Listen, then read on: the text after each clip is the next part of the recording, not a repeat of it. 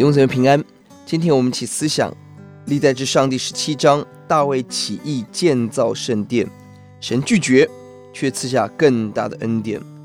这一章继上一章，大卫已经把约柜迎接到了耶路撒冷，设立敬拜团。这一章，大卫更积极的思想，要为神建立家室，就是建造圣殿。这看似自作多情的行动，一方面被神禁止，原因在于大卫是个战士，耶和华神是赐平安的神，不是战神，所以上帝不让大卫建殿。但这样的心被神悦纳了，在神禁止之后，神答应给大卫四个极大的应许：第一，大卫得大名，被神高举荣耀；第二，以色列人得安居，不再像世世时代漂泊无定；第三，大卫儿子可以建造圣殿；第四，大卫的国位永远坚定。表面看似自作多情，但背后的真情真爱被神大大的悦纳与纪念。钥节在第十节，神说，并不像我命士师治理我民以色列的手一样，我必制服你一切仇敌，并且我耶和华应许你为你建立家室。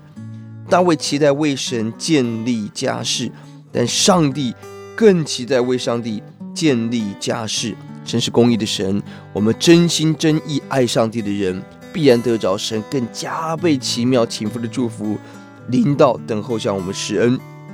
大卫满腔热血要为神建立圣殿，结果被神拒绝。大卫的反应很宝贵。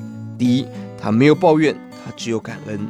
当神没有照着我们所期待的回应工作的时候，我们只有顺服，更大的感恩。原因是我们相信背后有神更超越的智慧跟荣耀，而且反观自己是何等的渺小更不配。接下来十到二十二节是赞美神的伟大，我们用更大的赞美。来回应上帝，建造圣殿本来的目的就要赞美神，但当神不许的时候，我们仍然要开口赞美神，要把更大的赞美献给神。二十三到二十七节，祈求神应允他所说的话语。